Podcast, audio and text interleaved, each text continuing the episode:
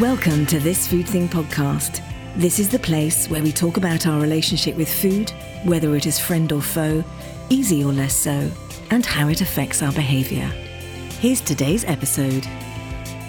Hi, welcome back to Love This Food Thing podcast. I'm delighted to be joined today by Emmy Brunner. Emmy is a psychotherapist, hypnotherapist, and personal empowerment and transformation coach. She is CEO of the Recover Clinic, author of two books, a speaker, and founder of the highly successful eight week online coaching program From Lost to River. I love that title, by the way. Mm-hmm. Emmy believes that we have all experienced trauma in our lives and that what we now refer to as quote unquote mental health conditions is actually our response to those traumas. Her clinical work is framed by this belief. Emmy focuses on working with dynamic and ambitious women who she inspires and empowers to reconnect with their true selves. Emmy, welcome to Love This Food Thing podcast. Thank you so much for having me.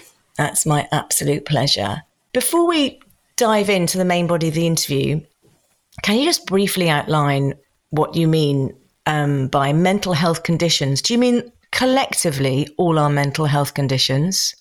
Yeah, exactly. Everything from sort of mild anxiety to more significant depressive episodes, everything that we talk about as mental health problems are the result of and response to trauma. In that, mm, do, do you think it's unhelpful to be putting labels on mental health conditions? Um, I think it can be helpful for, for some people to feel like it validates them, it validates their experience, and it gives them something to kind of make sense of what they're going through. Um, but I think it can be unhelpful because it labels us and it, and quite often it can make us feel like that that's something we have that we have to then live with and manage rather than a response to something that we can heal from. That's so interesting. Also, then we are it's almost because we've been diagnosed or we have that label that we then join in that with that group or that narrative and mm-hmm. sort of tick yeah. the boxes and go, I have this, therefore I am. And yeah, yeah okay, fantastic. Um, you're the first person I've been able to talk to about this in, in this way. Let's mm. let's leave that to a little bit later.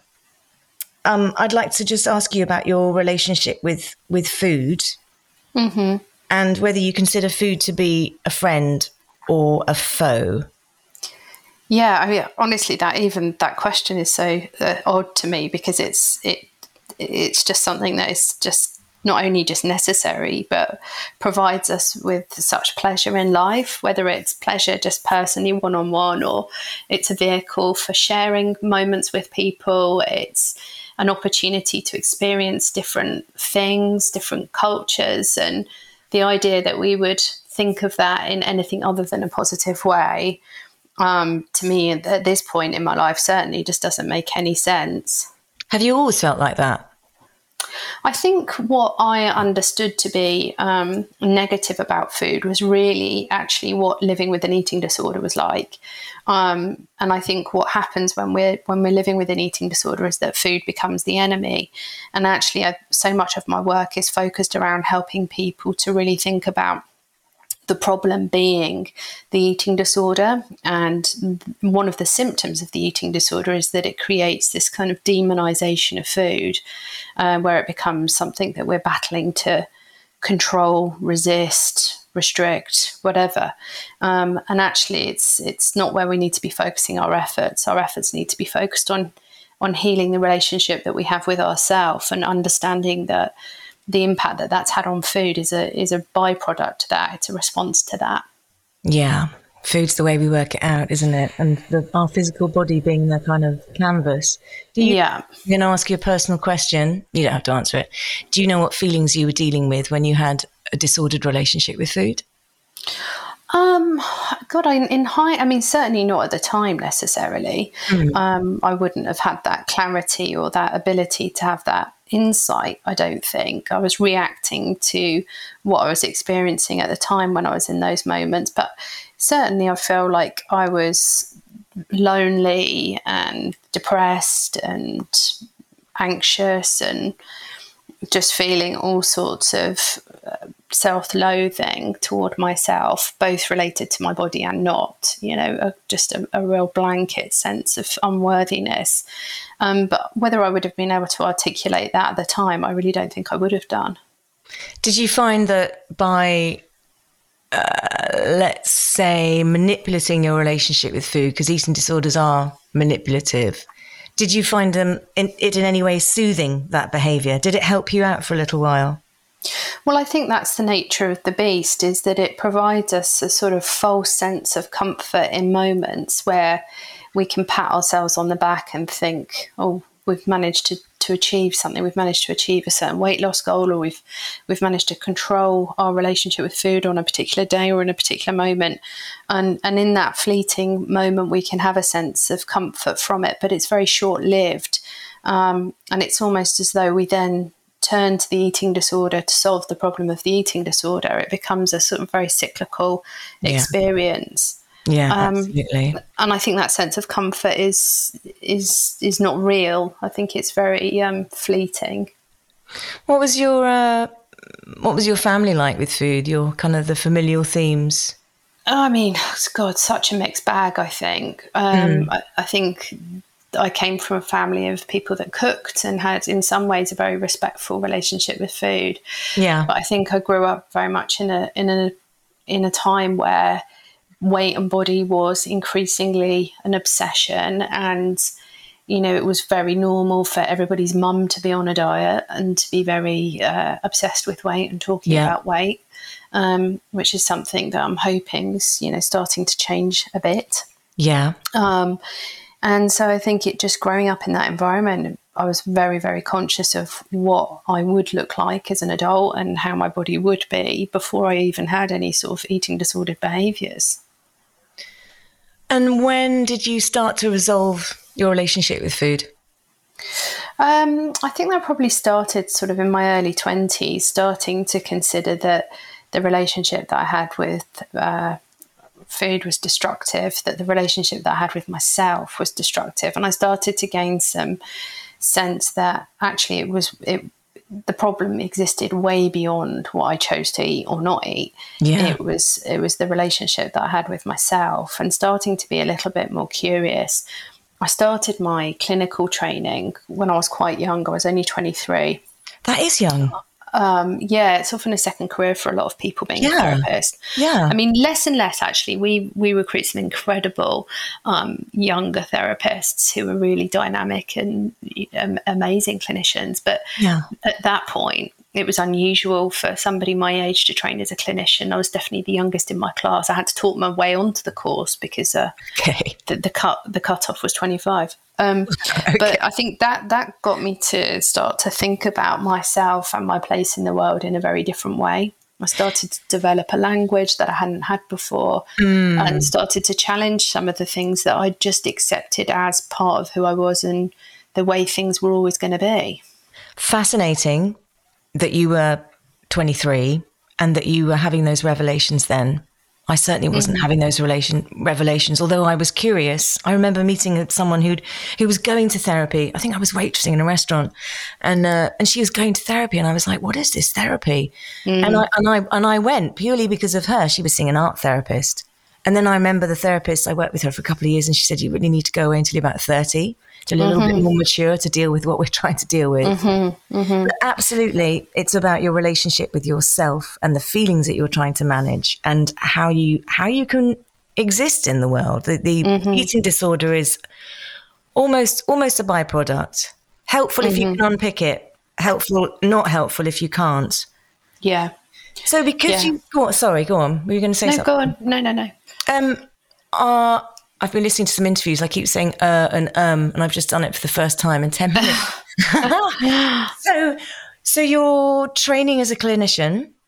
Yeah. Are you finding that as you're training, you are establishing a better relationship with yourself and food in your body, or did you kind of dive a bit and then rise. Like, I, I think it. I think it's the something with clarity and insight that highlights the darkness in our lives, isn't there? Yeah. So uh, you know, in in those years, I don't know whether things were worse or whether I was just suddenly aware. I think I went through a process of becoming fully conscious of what my decisions were, why I was making them, what the consequences of those decisions were in a way that I never had before. And so they were very dark days for me in lots of ways, particularly in the relationships that I, I was in. Um, but I was suddenly aware that I was in bad relationships. I was suddenly aware that I was making choices, right. um, even if I wasn't yet in a position to do anything about them. Um, and slowly, slowly started making some shifts and changes. But it took time. It, it took does. time to do that. Mm. I also started working with people. I started helping other people, and um, right. Right. Through that, I think you start to heal yourself. I always say to my clients, when you're stuck, be of service to someone else because it helps us so enormously. One hundred percent. Able to to support others. One hundred percent. Even more so now, um, particularly mm-hmm. after thirty years of the politics that we've had in this country and capitalism and everything about you know looking mm-hmm. after only the self and not the community. We absolutely mm. need to change change that. And yes things are transformed aren't they when you help someone else? Yeah they are. They are. So were you just we're going to move away from from i just want to establish for people who are listening were you restricting food and binging um, I was mainly a restrictor, really. I just okay. very neglectful myself, Claire. It was very neglectful, so I didn't sleep enough, I didn't eat enough, I didn't drink enough. Okay. Um, yeah. Okay. Okay. So it was about establishing your self, your well, your importance, and um, that you were worthy and good enough and lovable, mm-hmm. and and that whole that whole list. Mm-hmm. Exactly. So when you were training to be a clinician, are we saying that you're training to be a psychotherapist at this point? Yeah, I was training to be a psychotherapist. Right. Yep.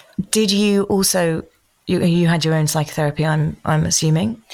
Yeah, I had a really mixed bag of different therapists that I work with. Can you talk a bit about ugly. that? Can you talk oh, a bit I mean, about it? I don't. I mean, yeah, no, I don't. I, I think you know, therapy is like any relationship. Really, you need to find somebody who you feel sees you and yeah. who you feel that you are in connection with. Yeah. Um, and I think uh, uh, uh, my experience was a very mixed bag. And I think what was fortunate about my clinical training is it was a mandatory part of my training. And so I wasn't allowed to be sort of too put off by some of the more negative experiences that I'd had because I had to do it. That's very so interesting. If, so if one clinician wasn't working out and I wasn't feeling like I was getting anywhere, mm. uh, well, I'd move on to another one. And if that didn't feel like it was working out, I'd have to move on to another. I didn't really have much choice. Interesting. Um, but the, I had a kind of really wide breadth of experience from therapists who are just very passive and um, you know, falling asleep or seeming disengaged and yeah, baring your soul and snoozing. Yeah. so, yeah, exactly. To Gosh. other people who offered insights that were just so wildly off the mark, and I realised people didn't understand, mm. and they didn't understand, particularly eating disorders. You know, there was this questions that I would have about a pursuit of thinness, or you know, did I do it because I thought it would make me look more attractive? And I just thought you've no idea. You yeah. don't understand. Um, and there's lots of things about being a clinician that we don't need to have been through the same experiences as everybody else. But I think we have a responsibility to gain insight and and also to have a have a broad understanding of what trauma is and how it impacts people and, and why people choose to harm themselves in whatever form that takes.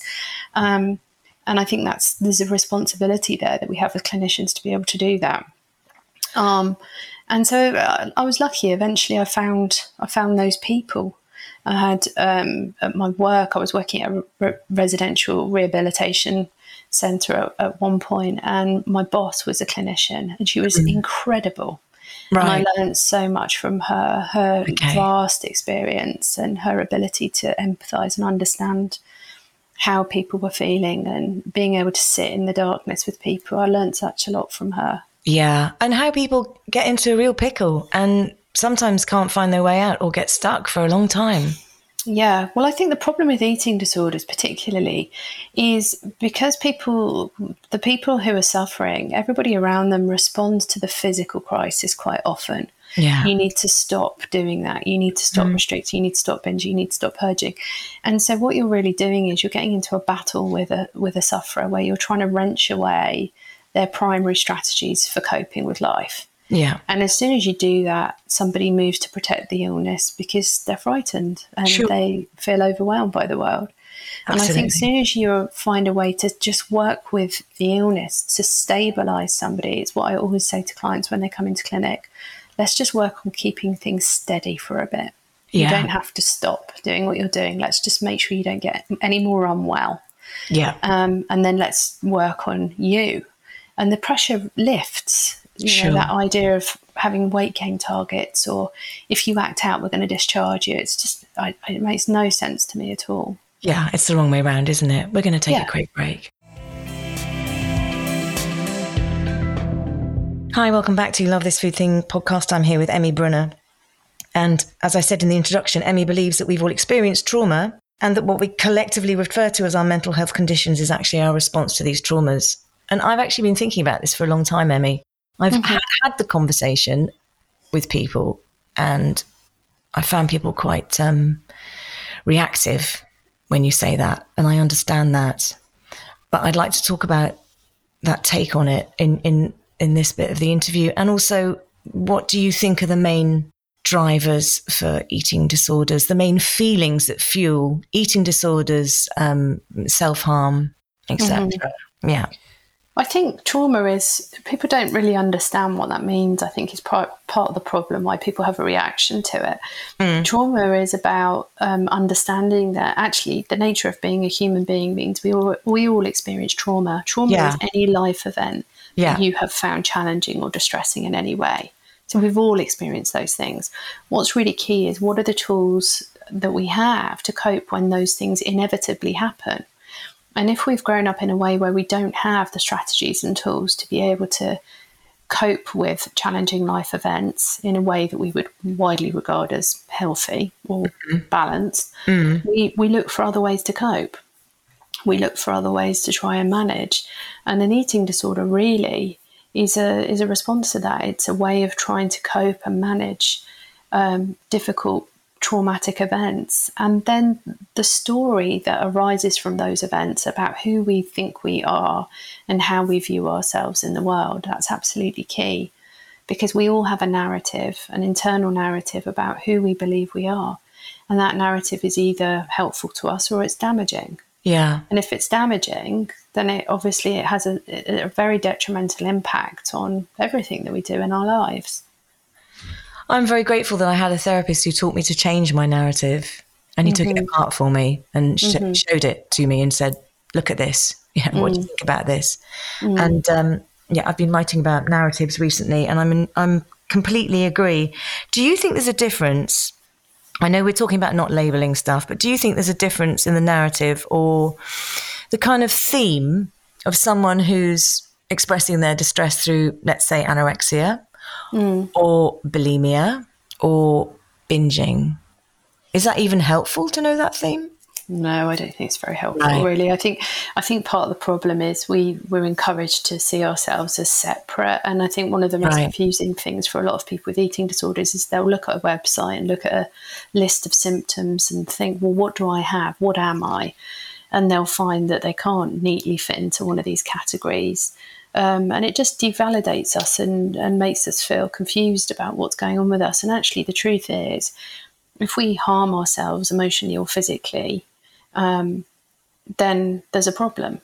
And actually, that may manifest around your relationship with food in a, in a way that you maybe overeat or undereat. But actually, the problem is that relationship you have with yourself.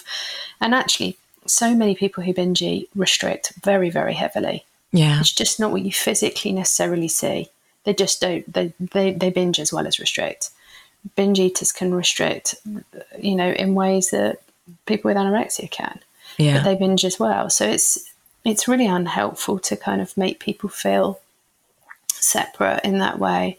Um, and having programs that are specifically for those different things, I've, in my experience, has never been successful or helpful because again it just makes it about the symptoms and the food rather than the person and the person gets missed because also as you come into balance internally and you start to, you know, to be general, you feel better about yourself.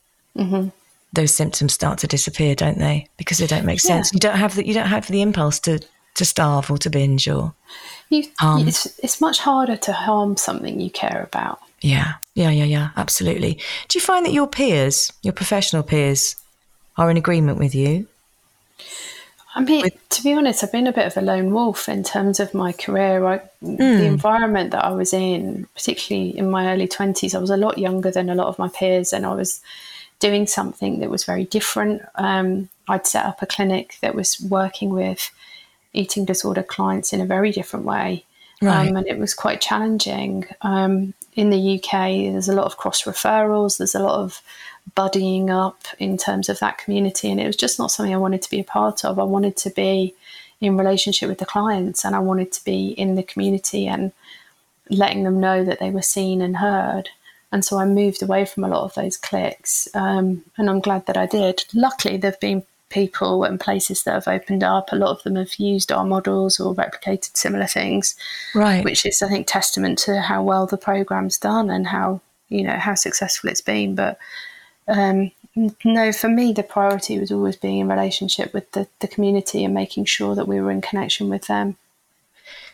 Did you so when you first started working as a psychotherapist? Um, you did you say you, you worked in a in a residential? I worked in a residential facility, yeah, Right, and in an inpatient facility, which was a 12 step facility, but they also Okay. tre- treated eating disorders and they put them on the same 12 step model. Um, and they weren't getting better. And they The weren't relapse- getting better, right? No, but they still don't for residential. The relapse rates are over 90%. Ninety percent. Yeah, Wow. yeah. Mm, so interesting. I can imagine it's been. I, I can imagine it's been lonely, as you said, and requiring great strength and vision from yourself because you're going against the grain, aren't you? Yeah, I guess so. I think I never thought about myself in the context of what everyone else was doing. I thought I just thought about my experience, what I saw working, what I saw not working, and thinking, and, and I still am like this today. Let's try different things. Let's try and be creative. Yeah. Um, and the goal is always how can we make sure that the client feels seen and heard? How can we make sure that the client um, is is recognised beyond a list of symptoms? Do you find that one of the issues that clients have is letting go of the story and the narrative and the label? Oh my goodness, yeah, of course, because we're so invested. We Yeah. don't know that we are. We're so invested in that script, Yeah. um, but we don't know. And so, a huge part of the work that I still do is about illuminating those truths, making sure that we really fully understand what is motivating our behaviors, because so often we, we don't know. And I didn't know. And as soon as you do, it gives you an opportunity to make a different choice. Yeah, it's fascinating. Fascinating. So you were. Um, when did you then go into your own private practice? Yep, I set up my own private practice when I was about 26. Um, and Wow. that became the clinic, really. Um, it started off with just me seeing clients, and then I was so busy. We set up a sec. I I set up a group. I then recruited somebody else to, to work with me, and so on and so on, um, until we had what you know eventually became the clinic, seeing clients all over the world and having a big team. What do you think about group therapy? Yeah, I think it's amazing. I think you're going to, anybody that engages in group therapy is going to progress their recovery at a far quicker pace than somebody who's resistant to it. Why so? Because I think when you're in a one on one environment, you are only a, you're sharing what you choose to share. You've got the insights of one other person. When you're in a group, you enter into a community experience where you're able to see other people struggling. You're able to empathize, to see maybe parts of yourself reflected in others. You're able to get feedback from a, a number of different people. But also, when we go into a group, we replicate our behaviors in a group, whatever group that is. So, the family dynamics we have at home will be replicated in a therapy group. Yeah, of course, it will be reflected back. Yeah, and you can't do that in a one-on-one session. So in a in a group therapy scenario, you have the opportunity to engage as you would in any other group dynamic, but then to have an opportunity to challenge those things, work on them. Um, and it's an incredible experience. People are often really frightened of doing group, but it's it's really is one of the most rewarding things. I was I was frightened of of, of doing group, and I had um, one to one therapy a long time ago now. I was very resistant. I but I felt very. Um, so here's my defence. This is what I would have said to you at the time. Mm, Is that I would have felt very competitive. It triggered all that. Yeah. And, um, I think I probably would have kind of put on a facade. But I guess mm-hmm. if the group's working and the person running the group is skilled is skilled enough, mm-hmm. then that would all fall away by just process of being in the group and growing together. Well, yes, but also, you, you, know, part of what you're talking about is one of the symptoms of my illness was that I was competitive. And if you put me in a group, I would have been competitive. Now, our job as therapists is to not to try and placate the illness. We're not trying not to do things that are going to trigger it. We're trying to help you cope. We're trying to help you build resilience. And so, yes, you may be triggered in a in an envi- in a group environment, just like you would be in, in a social environment. If you went to a party or you went out with a group of girlfriends, you would be triggered. So our goal is to not prevent that from happening. Our goal is to help you when it does. Um, and with regards to uh, the other point that you made around um, oh god, it's gone out of my head now. What was the other thing you said that would? Um, I said competitive and also putting on a facade. Oh right, again, same thing, isn't that? Yeah. Wasn't that life for you? Wasn't life about putting on a facade, putting on a brave face, only allowing people to see what you wanted them to see, 100%. trying to control how people? Yeah. Right, so there's the problem. Yeah. So you don't go into a group group hoping that we're going to be able to avoid the problems. We go into a group knowing or ha- hoping that those issues are going to be highlighted to us so that we can heal them. That's so interesting. I did a lot of group work later, actually, and um, yeah, yeah, it was it was fantastic. Mm. And, and, I, yes, yeah, of course, I'm not going to start talking about me, my therapy session, not at all. Mm-hmm. So, lots of people who have eating disorders, because we're talking about eating disorders, mm-hmm. are on lists to see mm-hmm. people. They mm-hmm. can't afford to see a therapist. Yep. I don't know if there are uh, groups in the community that are set up for people with eating disorders without mm-hmm. having to go through the NHS or being recommended mm-hmm. by your GP. Mm-hmm. What would you advise someone who's broke? Yep. I mean, where, first where of all, I'd, first of all get in touch with us because uh, we offer free advice. You'll be able to speak to a clinician for free who will let you know what, if anything, is available in your area. We've spent the last year developing um, an online program that you can sign up for, which is far more cost effective than anything else at all anywhere. Um, we did that to try and get the kind of work that we're doing in the clinic to reach as many people as possible because we understand the problems, we understand the limitations. We know that people are on waiting lists for years yeah. to try and access the kind of help that they need, and even then, not not actually getting it because the NHS is just so overstretched and under resourced. Um, so we've developed a program where people can have two clinical sessions a week, two nutritional therapy sessions a week, and various other sort of guest workshops and stuff. And it's a three month program. And that is available to you wherever you are.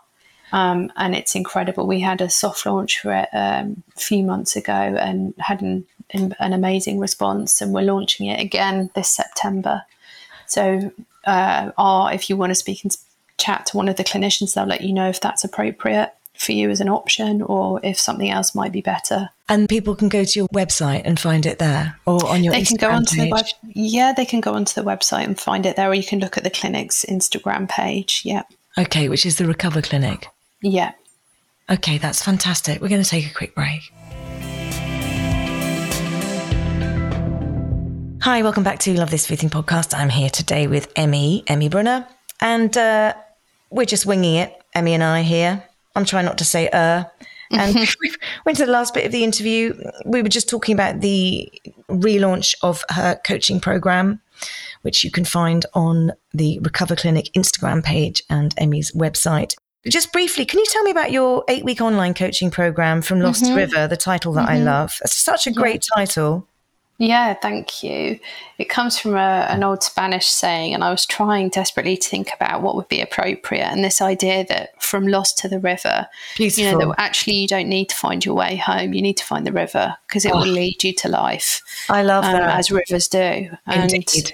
It's been, a, it's one of the best things I've ever done in my career from Lost to the River.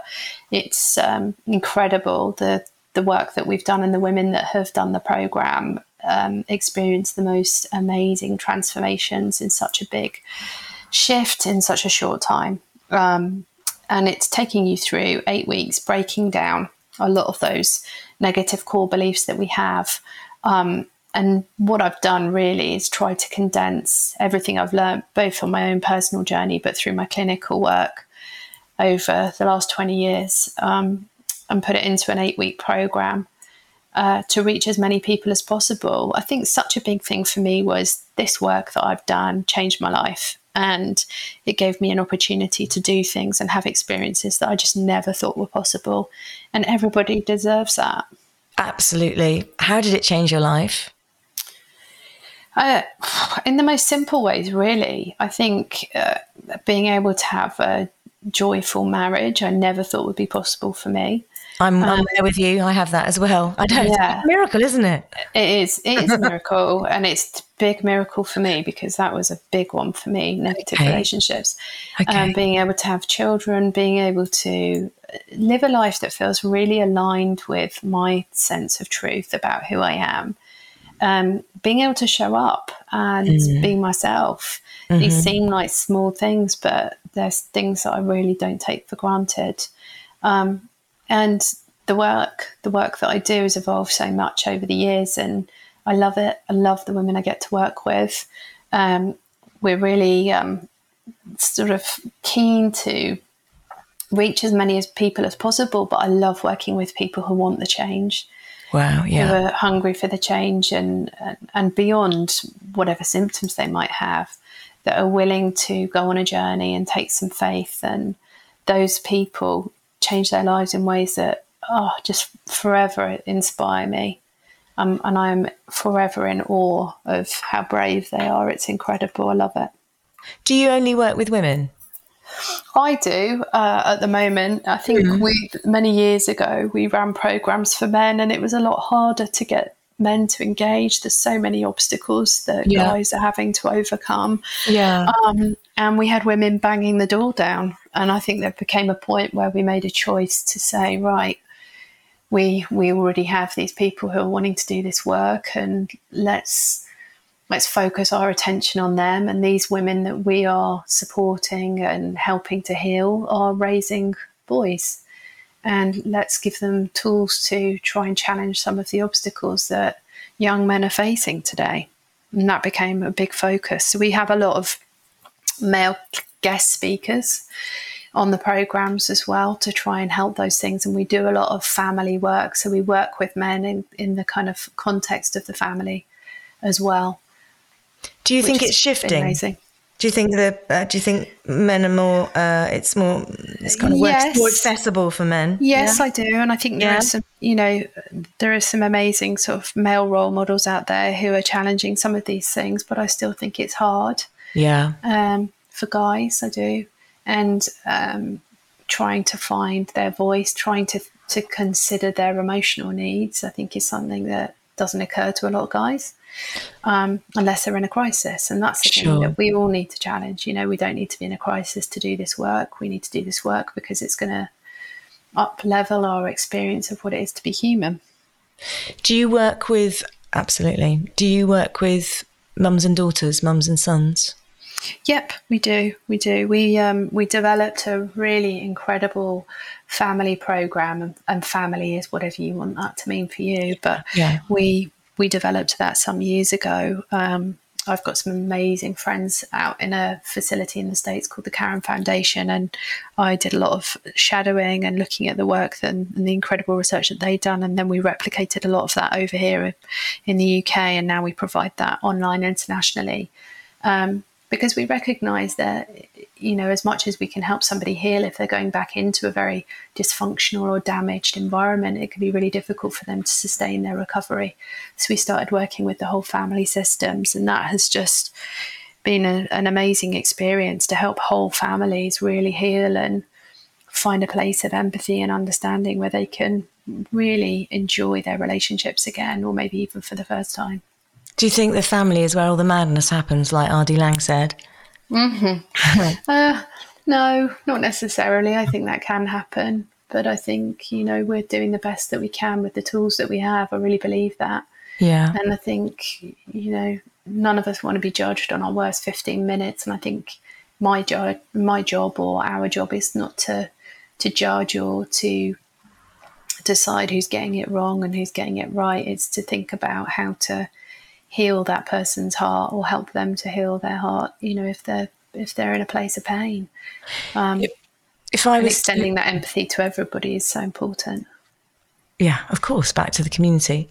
If i was uh, and that we're not just at one single organism if mm. i was to distill your work into a soundbite from what you've said i would have said your your work is about healing the heart. Mm-hmm.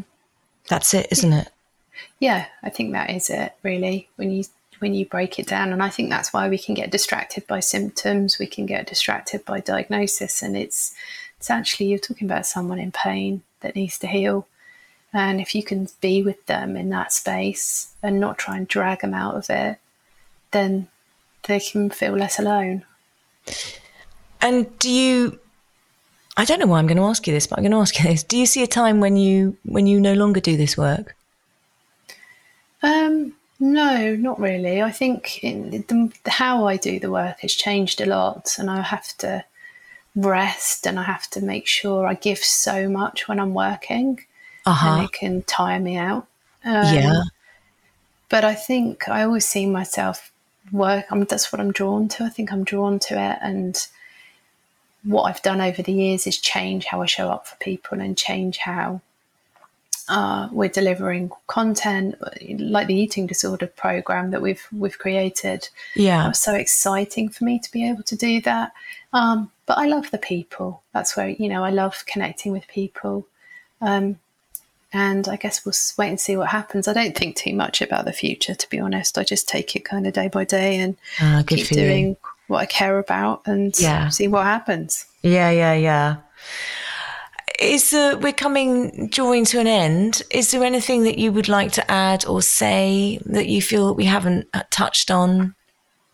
I think just if if you are in a place of struggle, don't wait for someone to give you permission or to validate your experience. Like what you're feeling is enough to reach out and get support. And whether it's you know following a an Instagram account that you find helpful or picking up a book like you kindly mentioned, um, Find Your True Voice talks about a lot of this stuff, the book that I had out with Penguin last year. Yeah. Or picking up the phone and or dropping an email to one of the team that we have who are going to chat to you and they're not going to, you know, ask anything of you. They're just there for you and trust that that support is available and we will signpost you if we need to. Um, what would you say to the person who's unable to pick up the phone, who's frozen? I think that's where I think ordering a book.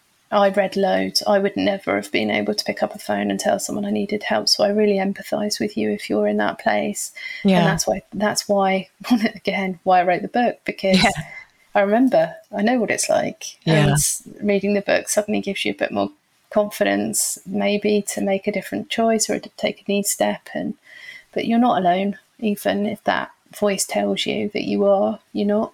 Uh, we know what it's like we know what it feels like and we'll be here if or when you're ready to show up. Okay that's terrific. Mm. final question. If you were to go to um, an island any island you have a store cupboard so you've got olive oil and seasoning, mm-hmm. salt and pepper and stuff. And you were to take five foods with you. What five foods would you take? Oh, am I allowed to get stuff from the island? Because I eat you can, fish. It's yours. It's love. yours. It's okay. your fantasy. So I think, yeah, for me, I can live on fish and seafood forever and ever. But I would need lemons, I think. Okay. So I would have lemons in my cupboard. Uh huh. Um, and does this include drinks, like food? You can have. drinks? You can take whatever you want. So yeah, fish, uh, lemons, tomatoes, and probably some nice wine or something like that. Yes. What wine are you taking? Tell me the wine. Oh, depends on what mood I'm in. Probably like a nice Sancerre or something. Okay. Cool. and you've got one more. Oh, okay. Um, and probably something like some fruit, like nectarines or something. Okay, sounds lovely. I'm definitely coming for dinner. I'll bring a bottle of Sancerre. Anything else you want to say before we wrap up, Emmy? No, just don't give up. Yeah, If you're struggling, just don't give up. yeah. I had a therapist who also said, like, when the ship's rocking, just hold on. Yeah, yeah, yeah. Just don't give up. Okay, thank you so much for coming on the podcast. It's been an absolute You're so absolute joy. welcome. Thank you for having me. Thank you. Thanks for tuning in to this episode of Love This Food Thing. If you'd like to reach me, I'm on Instagram at Love This Food Thing, or you can head to our website, lovethisfoodthing.com. Join our community. Everyone's welcome. Catch you in the next episode.